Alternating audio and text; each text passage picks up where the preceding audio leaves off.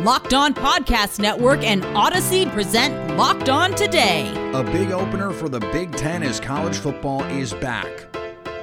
Why the ACC rests in Clemson's hands.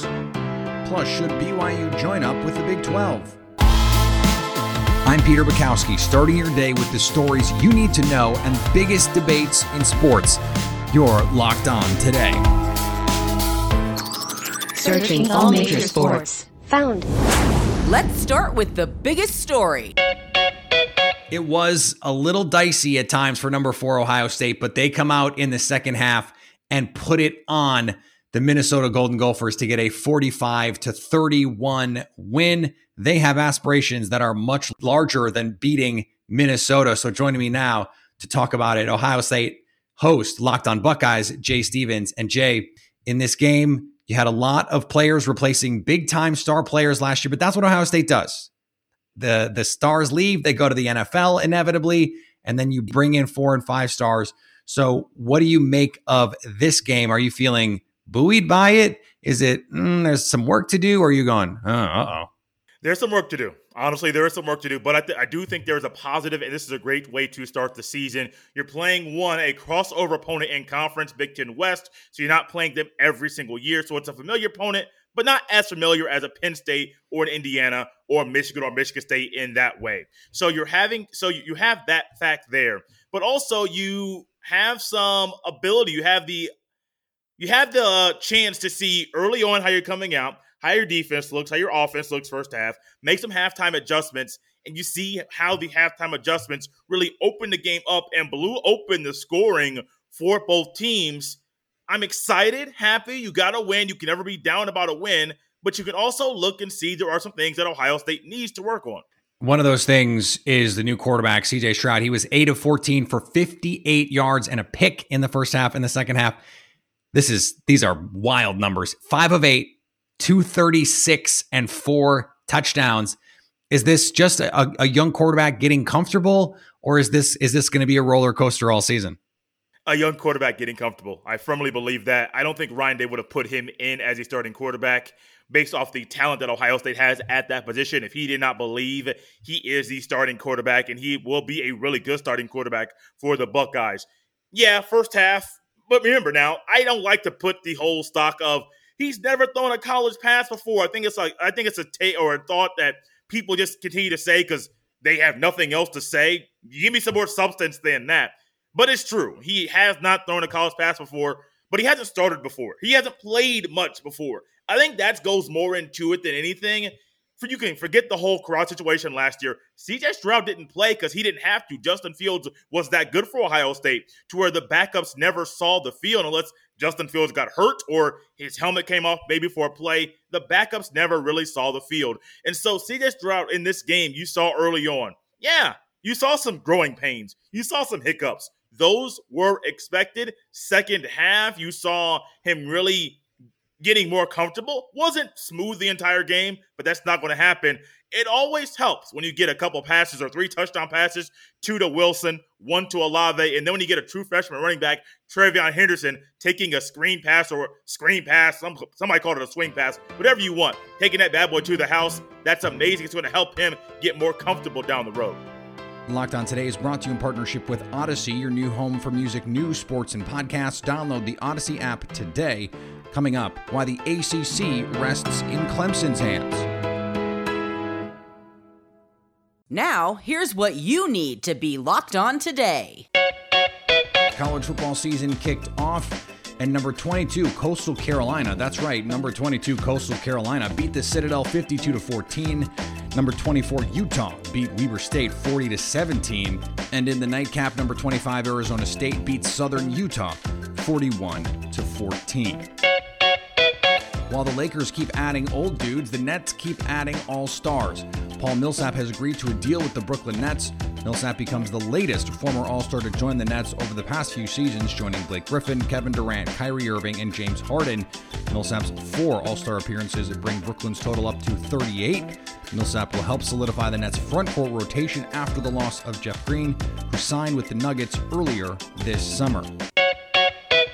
The New York Mets have made history, and this time it's not embarrassing. How great. Miami Marlins leadoff hitter Miguel Rojas and New York Mets counterpart Jonathan Villar each homered on the first pitch they saw Thursday night, the first time that's happened in a major league game since at least 1985, according to the Elias Sports Bureau. The Mets also won the game 4 3, which doesn't really matter because both of them are out of the running. The Seattle Seahawks are signing former Baylor basketball standout Mark Vital to their practice squad as a tight end, the team announced Thursday. Vital listed on the school's website as a 6'5, 250 pound forward for the Bears, who won a national title in April. He was not selected in this year's NBA draft and played for the Portland Trailblazers in the NBA Summer League before announcing earlier this week he was pursuing a career in the NFL. That's what happened last night. Here's what to look for coming up on Bet Online. Super Bowl futures are out. Kansas City sitting at 525 to win. That's plus odds. The Buccaneers at 6 to 1. The Packers and Bills each at 11 to 1 and the Baltimore Ravens at 14 to 1. For all your MLB, NFL, college football and soccer lines, betonline.ag has you covered. Sign up today for a free account at betonline.ag and use the promo code locked on for your 100% welcome bonus. Here is another story you need to know. It is slated to be a monster weekend in the ACC as college football comes back. Thank goodness college football is back. It kicks off on Friday, North Carolina against Virginia Tech, and that is just an appetizer. Maybe not even an appetizer. That is just like the amuse bouche for what happens on Saturday night when we get number 14 Miami against number one Alabama. Almost 20 point favorites. Uh, Alabama is, despite Miami being a top 15 team. And then the night special, it is number three Clemson against number five Georgia. And joining me now to talk about these marquee matchups, Candace Cooper and Candace. What catches your eye when you look at this slate of matchups for the ACC? Now, listen, I think everyone should just be excited that football is back for one. but if you're going to get you, if you're really into the conference, right, you're really feeling the conference vibe, the Carolina and Virginia Tech game is good because straight out the gate, we're going to see if all the hype around Carolina is legit right? Sam Everyone Howell. has seen Sam Howell. We're going to see if the defense can finally hold up to snuff what the offense has done. Can we kind of come back with 4,000 yards worth of defense? Can we make offense? Can we make that up? That'll be the question. And then you got to go to Lane Stadium. As much as we talk about Virginia Tech not being the same, you cannot shy away from Enter the Sandman, right? Like that's that's a different beast. We saw Carolina last season go into Tallahassee, kind of choke when all this world was a stage and all the lights were on them. So it's going to be interesting to see if all the sugar is going to come to fruition or they're actually a crapshoot team. So there's that. You guys right? can't see this, but Candace is painted Carolina blue. Go ahead, Candace.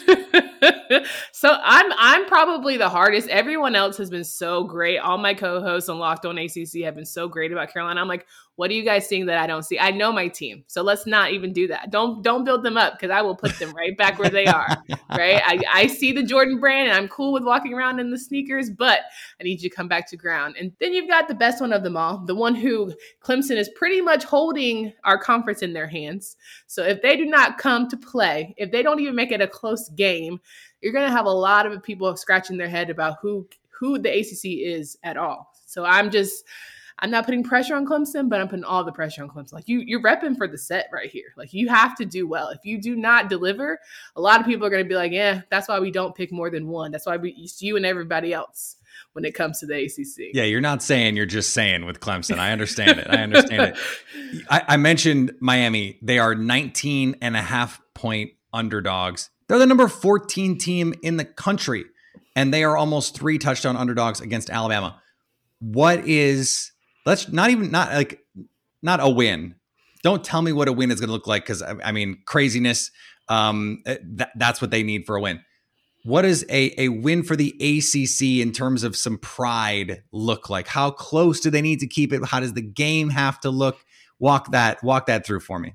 So we all know how Nick Saban sometimes their guys come out in the first half a little shaky, a little rusty. So if Miami's in the game in the first half, it's like, okay, well, Coach Saban's going to go in the back, give a little cuss out. We're going to come back and handle business, right? So I'm thinking if D'Eriq King can last the whole game. That's progress to me. If they can be within one to two touchdowns, that says a lot about where Miami is as a whole and where the conference is as a whole. Because we all know it's Alabama and everybody else when it comes to college football, period. Mhm. So if you can just stay in the game, it's out of reach. But if you can just stay in the game and even give, make them, make their eyebrows sweat just a baby bit, I think I have confidence in the Hurricanes. Coming up, should BYU join up with the Big 12? Our cue of the day is next. Today's episode is brought to you by Built Bar. Did you know that Built Bar has so many delicious flavors? There's something for everyone coconut, cherry barcia, mint brownie, double chocolate, salted caramel. The list goes on and on. And not only are all the Built Bar flavors delicious, this is the best tasting protein bar ever. It is the protein bar that tastes like a candy bar, and yet high in protein, high in fiber, low in net carbs, low in sugar. Go to built.com and use promo code LOCK15 to get 15% off your order. That's promo code LOCK15 for 15% off at built.com. Agree or disagree? This is the cue of the day. Losing schools like Oklahoma and Texas would undoubtedly be a huge loss for the Big 12, but the Big 12 is looking to expand, which could be a huge boon for the teams that it adds. Among them, BYU, which is an intuitive fit of the schools that it could potentially be adding. Joining me now from Locked On Cougars, Jake Hatch. And Jake, what would this move validate for BYU, if anything? I, I think it would just make BYU fans feel like, hey, we've made it to the big time. They've been an independent for over a decade at this point. They saw their chief rival, Utah, make it to the Pac 12 a decade ago. They saw TCU make that jump to the Big 12 also similarly a decade ago. They have aspirations of being on the same level as those two programs at minimum. So I really feel like it would just be something that validates their hopes and dreams that they are big time. Among the other schools on the list here, UCF, Cincinnati, and Houston. I, I, guess is there any part of this if you're a Cougars fan where you're going, okay, yeah, we're joining the Big 12, but if we join the Big 12 with these other schools, you know, it's it is this this other version of the Big 12 that's not the Big 12 in its glory, or is it just like, hey, this is awesome. We're doing this thing with with this program and, and this conference that has such a storied history. I think it's just BYU fans want to get in the door. They've been waiting for a yeah. long time, hoping to make it to the Power Five. I think that, yeah, the glory of the Big 12 probably is affected not having Texas or Oklahoma there, but the fact that you actually have made it into the club, so to say, that's the chief thing. Do you think there's anything that would or could change about the modus operandi with BYU, with the standards that they have in house and, and at the university that that would or could change um, in, in the Big 12 in order to compete? Or are they going to say, hey, look, we're going to be BYU. We understand we are different from everyone else. Our standards for certain behaviors are different. Um, our code of conduct is different, and we're just going to be who we are. I can tell you this much. I have been around BYU my entire life. I grew up literally in the shadows, seemingly, of the university itself. BYU will stick to their guns. The honor code is not going away. They will not participate in athletics on Sunday. So if the Big 12 is willing to work with them, BYU is willing to move themselves to play sports in that league, but they have certain parameters that they just will not budge on. So yeah, they probably are going to be BYU, just be who they are. And finally, Yankees broadcaster John Sterling was helped out of his flooding car by Spanish radio play by play man Rickie Ricardo on Wednesday night after Sterling got stuck trying to drive home after a game. Sterling's broadcast partner, Susan Waldman, called Ricardo as he was trying to find a route to his home in New Jersey and told him that Sterling was stuck in his car on River Road in Edgewater, New Jersey, just over the George Washington Bridge. Ricardo said he finally left the park the lobby at Yankee Stadium had water up to his ankles, and he encountered several closed and flooded streets as the East Coast was pummeled by the remnants of Hurricane Ida. The storm killed at least 12 people in New York City, including one who drowned in a car and 11 more in basement apartments. Now that you've got the news, go make some money. Listen to Locked On Bets, download and subscribe wherever you get your podcasts. Coming up on Monday, whose college football playoff hopes are already done before the paint dries on week one. So at least until tomorrow, stay locked on today.